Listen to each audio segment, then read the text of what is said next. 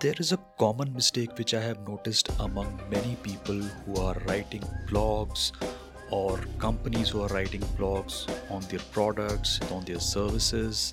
They have their SEOs, they know their keywords, they do their keyword research, they have their content plan ready. But when I ask them, how do you write your blog post? So what is your strategy? What is your go-to strategy to write a blog post?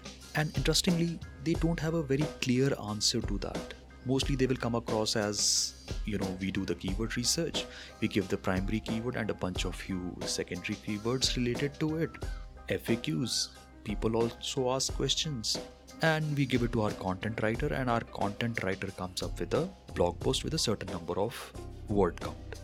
That's the broader scenario which I have seen a lot of people are doing. But honestly speaking, this is going to be a hit and a miss kind of a strategy depending upon how competitive your primary keyword is and how your existing content is ranking on the Google. But today, I have decided to share my strategy of writing SEO-friendly blog posts. Okay, let me be very honest, I am not really a fan of people who are using a lot of tools to do keyword research, coming up with certain sort of keyword ideas, that would help them with ranking on Google. I know a lot of people using KGR or maybe some strategies to come up with unique keywords with low competition and that will help them to rank higher. Okay, I agree with that these are not bad strategies, these are good strategies. Yes, you need to look out for low competition keywords and start writing on it. But there will be a time when you will be dealing with certain keywords or you want to deal with certain keywords where there is some sort of a competition. You just cannot rely on backlinks because I have dealt with a lot of clients who had a very good backlink profile in journal and on the article, but they are still not ranking on the SERPs or maybe on the first page. They come to me, Nadeep, there are websites which are new, which have low authority, they are ranking on the top, but my article is not ranking. Where is the problem? So the problem is in the quality of writing and the strategy you have been using to write your blog posts. You need to go back and look into the strategy you have been using. Or in fact, do you really have any strategy? So the first thing which you need to do is do a good research on your primary keyword. I'll not go into the keyword research. Let's assume you have the primary keyword and you need to use this keyword and do your research. So research is a very gray area. I know a lot of people don't spend much time on research. They'll just go to the SERP, top 10 articles. They will find out what they are writing, what is their word count, and they will give these links to their content writers and they will tell them to start writing. Honestly speaking, this is not the way to do the research. Research is a very specialized skill and your content writer may or may not be equipped to do that research. A research would take at least a few hours to come up with the good ideas on what to write. So that's the number one point which I want to stress on. Do a good content research about your topic or your primary keyword. You need to find out what are the topic clusters which have been repeatedly used by, all these top 10 articles. You need to find out those topics and put it on the paper for your content writer. What are those topics? What are those topics which everyone is talking about? And honestly speaking, there are tools right now available which can, save a lot of hours which you will spend doing your research. And, you could come up with good content brief or a, good research for your blog post. So if you can't afford a tool, do your own research. It will take a lot of time, but you need to do that. And if you're interested in using tools, I would recommend Phrase and Market Muse. These are two very good tools, very differently priced, but they will definitely going to help you in writing your content brief. I have listed their links in the description. You can check it out. So number two, content brief, which I was talking in the research point. How many of you are writing a content brief? Content brief along with your research is the backbone of your article. When you do a lot of research, you come up with points, you jot it down. Content brief is the document where the research which you have done takes up a shape in a template form, which your writers can use it without getting confused on what to write and what not to write. You need to have your content brief templates, which you can fill it up with the research you have done or the research you have done using your tools. So your article could be info article, how to article, maybe you are doing reviews, maybe it is a listicle post. You need to find out what kind of posts you are regularly writing, and you need to have templates for that content brief. So you need to fill up your content brief template with the research you have done with an appropriate template. Start putting out headings in your content brief, subheadings. Use secondary keywords in your content brief. Put it out where you want to put your secondary keywords, whether it is H2, H3, depending upon what sort of topics you have shortlisted.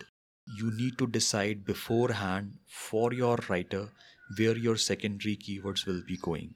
Come up with FAQs.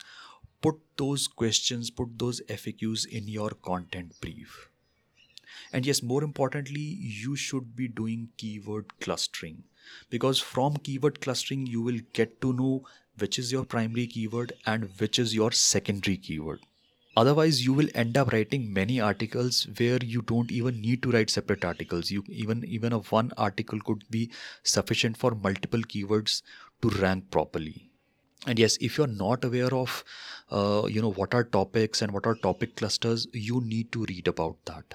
These topic clusters are a lot to do with NLP, entities, etc. So I will not go into the detail, but yes, you need to know about the topics of your blog post.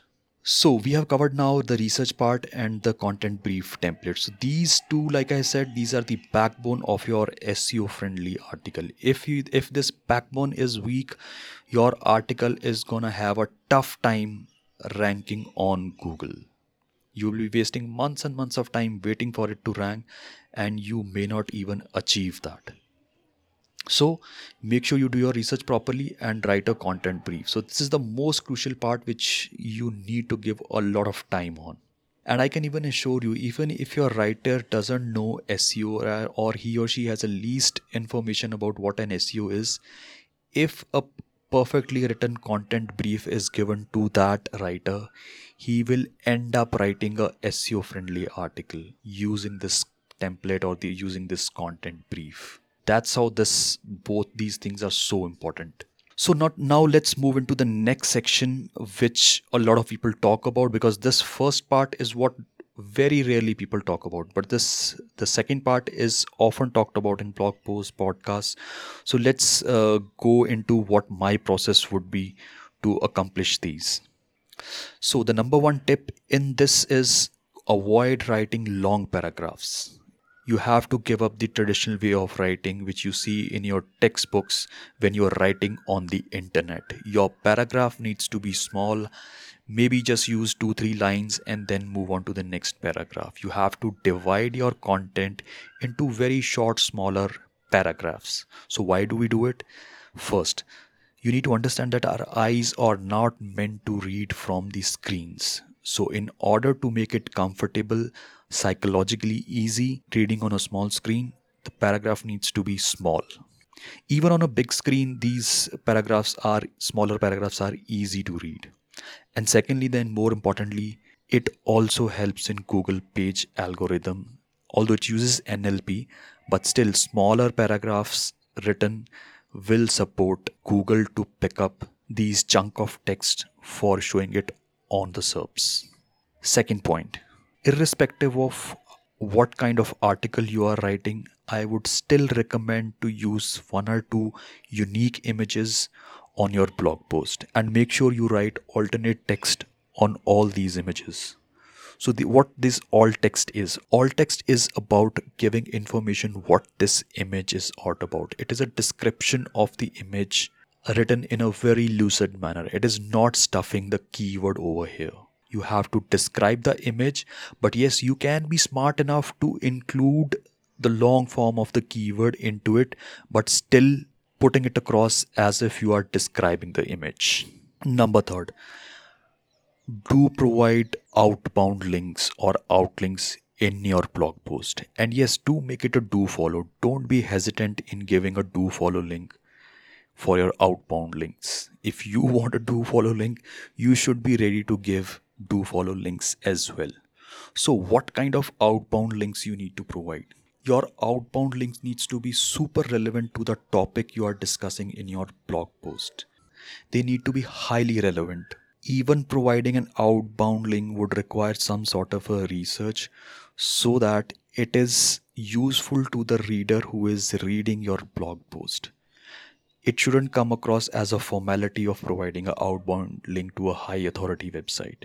Yes, it needs to be high authority, but it has to be super relevant. That's the key here. Number 4, the word count.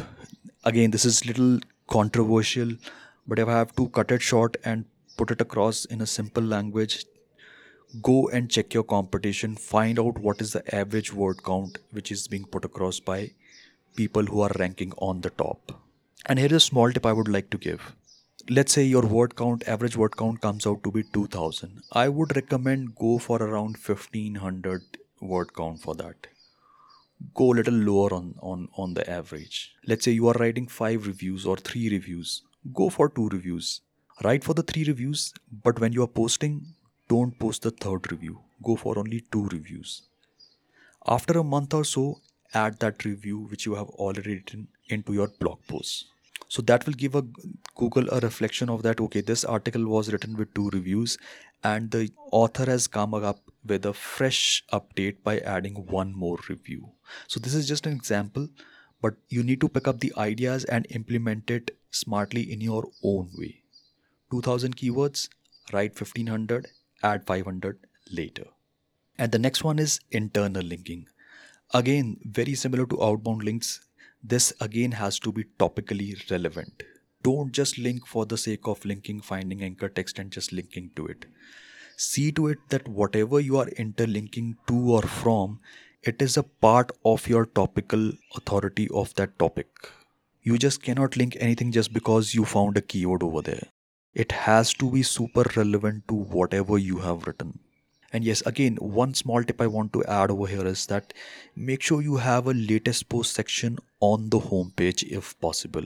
Because when this blog post is posted, it will automatically go to your homepage and it will get an immediate attention from the Google bots. So one will be through internal linking and second will be through homepage. And we all know that all the links from homepage are so important. And they help you get noticed by Google faster. And lastly, I know this podcast has got quite a long one, but yes, we have to wind it up with the title. Title needs to have some sort of a hook and if possible, include your primary keyword. It increases your click-through rate, the CTR. Your content writer has to be smart enough to provide a hook as well as include the primary keyword in such a way that both these requirements are fulfilled. That will make an ideal title for your blog post. So these were the strategies which I generally implement or follow for my blog posts. I know this episode has been a very lengthy one in spite of me trying to squeeze in a lot of things. But I hope you found this useful. And to reiterate, make sure you put ample time and energy on your research as well as content brief. Both of these itself is an art and you need to master that art to stand out from the crowd. That is it for today. So if you like this episode, do follow me wherever you are listening. I'll be back with another informative episode next week. Bye for now.